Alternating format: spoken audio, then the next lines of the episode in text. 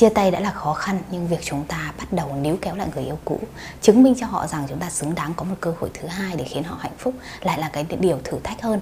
Người yêu cũ của bạn không dành cho bạn bất cứ một cái thái độ nào, bất cứ một cái sự phản hồi tích cực nào kể từ ngày mà các bạn níu kéo. Mọi nỗ lực để có thể kéo họ gần lại hơn bên bạn, nó đều biến thành một cuộc tranh luận, thậm chí là một cuộc chiến, một cái sự mâu thuẫn dâng cao mà các bạn không thể nào có thể thay đổi nó được. Bạn cảm giác rằng người yêu cũ gần như không dành cho các bạn bất cứ một cái sự chú ý nào, bất cứ một sự quan tâm nào, dù các bạn đã rất cố gắng, và bạn cảm thấy rằng bạn đang mất người yêu cũ. Mỗi ngày, mỗi ngày họ lại xa các bạn hơn một chút, và gần như các bạn đang bắt đầu mất dần những cái hy vọng để có thể quay trở lại bên họ hạnh phúc. Trong video ngày hôm nay thì Hằng sẽ chia sẻ với các bạn một cái chiến lược hoàn toàn mới để chúng ta có thể bắt đầu thu hút lại người yêu cũ, khiến cho họ hối hận về cái quyết định chia tay và mong muốn để có thể quay trở lại bên bạn, để có thể xây dựng lại từ đầu.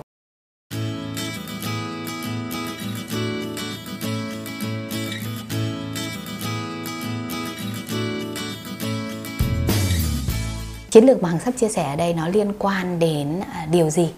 Đó chính là sự giao tiếp. Giao tiếp chính là chìa khóa của tất cả các mối quan hệ.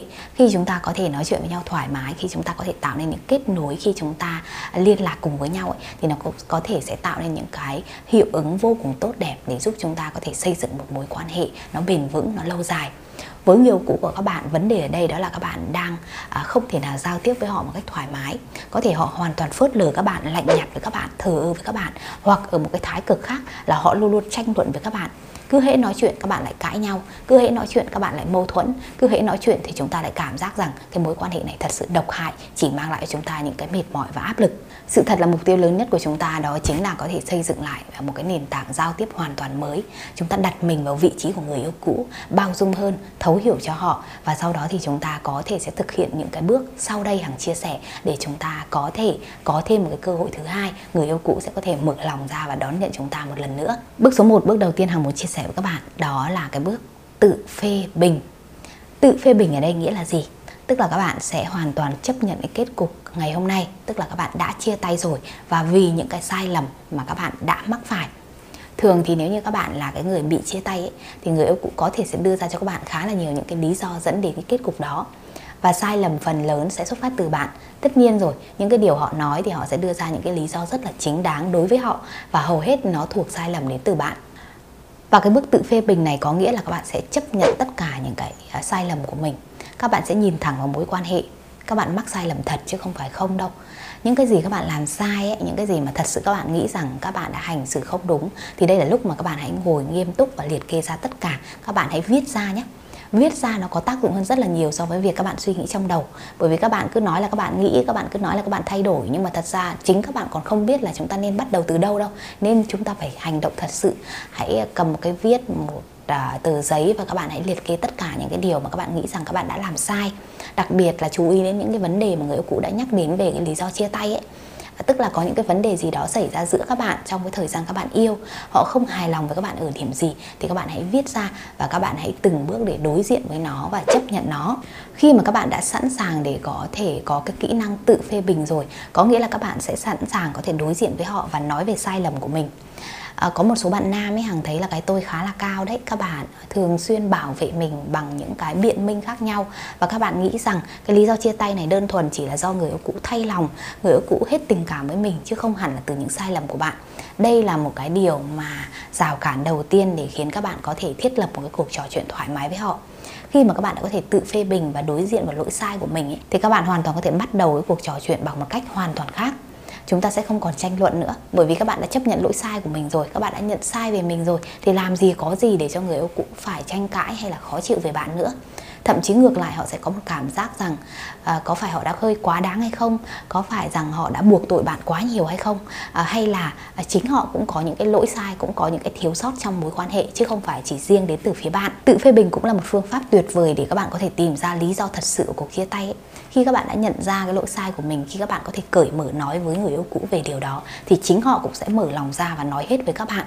Và có thể lúc này chính họ là cái người nhận lỗi sai từ phía họ, và chúng ta có thể sẽ vạch ra tất cả những cái điều mà chúng ta cần phải đối thoại với nhau một cách nghiêm túc trước khi chúng ta có thể bắt đầu lại từ đầu, hay là chúng ta có thể xây dựng lại những cái cảm giác thu hút lại từ đầu. Xong với cái việc chúng ta đối diện với người yêu cũ và trò chuyện về những cái sai lầm của mình, về cái sự tự thú, cái về những cái hành động mà chúng ta đã thiếu sót, thì các bạn cũng phải ngẫm nghĩ một mình, các bạn cũng phải đối thoại với chính con người bên trong các bạn. Tại sao lại cần như vậy? Bởi vì đôi khi ấy, có những cái cảm xúc mà các bạn không thể hiện ra với người yêu cũ, nhưng chỉ mình các bạn biết, chỉ mình các bạn suy nghĩ mà thôi. Thì các bạn cũng phải dành thời gian cho chính bản thân mình để có thể uh, hồi đáp lại chính những gì mà mình mong muốn và mình mình thật sự nghĩ. Khi mà các bạn có thể dành thời gian để tập trung vào bản thân mình cũng như là suy nghĩ về mối quan hệ đã qua ấy, thì các bạn sẽ có một cái nhìn nó khách quan hơn, nó toàn diện hơn. Và đôi khi sau cái bước này ấy, các bạn còn nhận ra rằng biết đâu cái việc chúng ta chia tay nó lại tốt hơn cho bạn, tốt hơn cho người yêu cũ và tốt cho cả hai. Bởi vì các bạn thật sự không hợp nhau đâu. Sẽ có quá nhiều những cái rào cản, có quá nhiều những vấn đề mà chúng ta không thể nào có thể vượt qua được. Và có lẽ cái sự buông tay nó là cái lựa chọn tốt nhất. Vì thế với cái bước tự phê bình này, Hồng mong muốn là các bạn có thể nghiêm túc nhất có thể, vừa là với bản thân các bạn và vừa là với người yêu cũ. Như thế thì chúng ta mới có thể sang cái bước tiếp theo, một cái bước số hai nó có hiệu quả. Sau khi các bạn đã tự phê bình rồi thì chúng ta sẽ bước qua bước số hai, bước tiếp theo quan trọng, đó chính là hành động.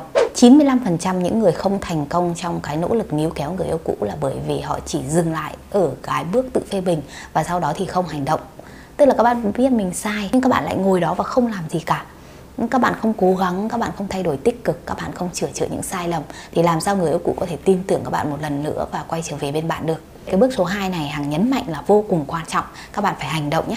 Một hành động nó còn giá trị hơn gấp nhiều lần lời nói. Các bạn nói là các bạn thay đổi, các bạn nói là các bạn đã khác trước rất là nhiều, nhưng mà người yêu cũ đâu có nhìn thấy những cái điều đó đâu, bởi vì các bạn không làm. Có nhiều bạn khi mà hỏi ý kiến của Hằng hay là nhận lời tư vấn của Hằng rồi, Hằng đã chia sẻ những cái điều các bạn cần làm rồi, các bạn à, à, nghe thì có vẻ rất là đồng ý, các bạn nghe rất là chấp thuận, nhưng sau đó các bạn lại làm ngược lại. Các bạn lại nói với Hằng rằng em chỉ giả vờ làm vậy thôi, còn thực sự em vẫn rất là nhớ, em vẫn rất là yêu và em không có tâm trí để thay đổi bất cứ điều gì.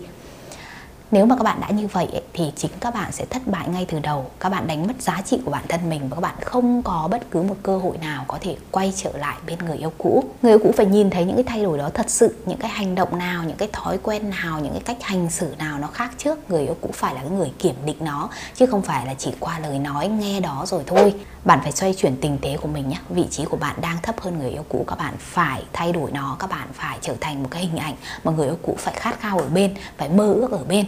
Khi mà chúng ta nâng cao giá trị của bản thân mình thì không những là chúng ta tự tin hơn, chúng ta trở nên thu hút hơn, mà tự khắc những người khác nhìn vào chúng ta, họ cũng mơ ước để có thể đồng hành bên cạnh chúng ta. Họ sẽ nuối tiếc rằng liệu cái quyết định chia tay này có thật sự đúng hay không, liệu họ có sai khi mà đã đánh mất một người tuyệt vời như bạn hay không.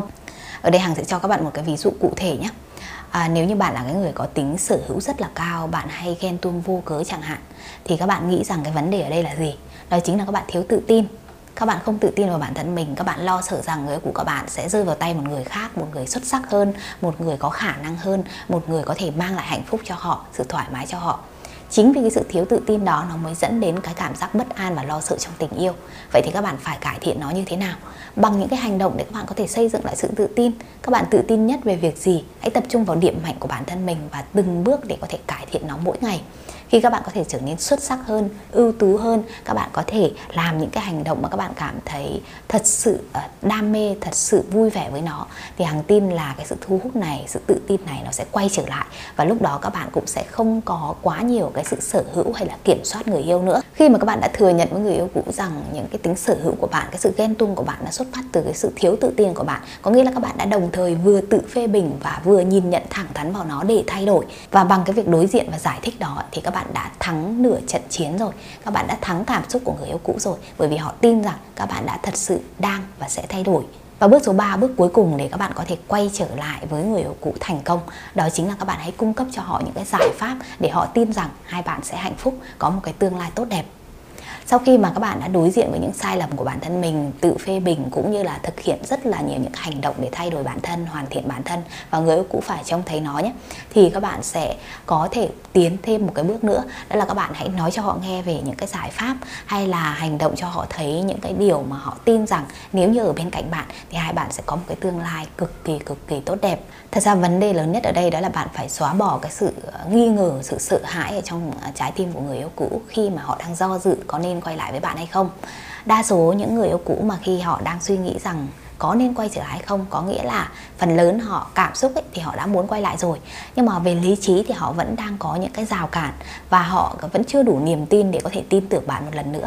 Và đây là lúc mà các bạn có thể đánh nhanh thắng nhanh để chúng ta có thể chứng minh cho người yêu cũ có những cái giải pháp nào đó để chúng ta có thể thay đổi hoàn toàn những cái quá khứ uh, tiêu cực đã xảy ra, thay thế nó bằng những cái hy vọng ở tương lai. Phải chứng minh cho họ thấy rằng những cái vấn đề mà đã từng xảy ra đó nó sẽ không bao giờ xảy ra một lần nữa đâu. Các bạn đã là con người mới hoàn toàn rồi, các bạn đã thay đổi rồi, à, các bạn đã có một cái sự nhận thức hoàn toàn mới về những cái điều sắp tới rồi.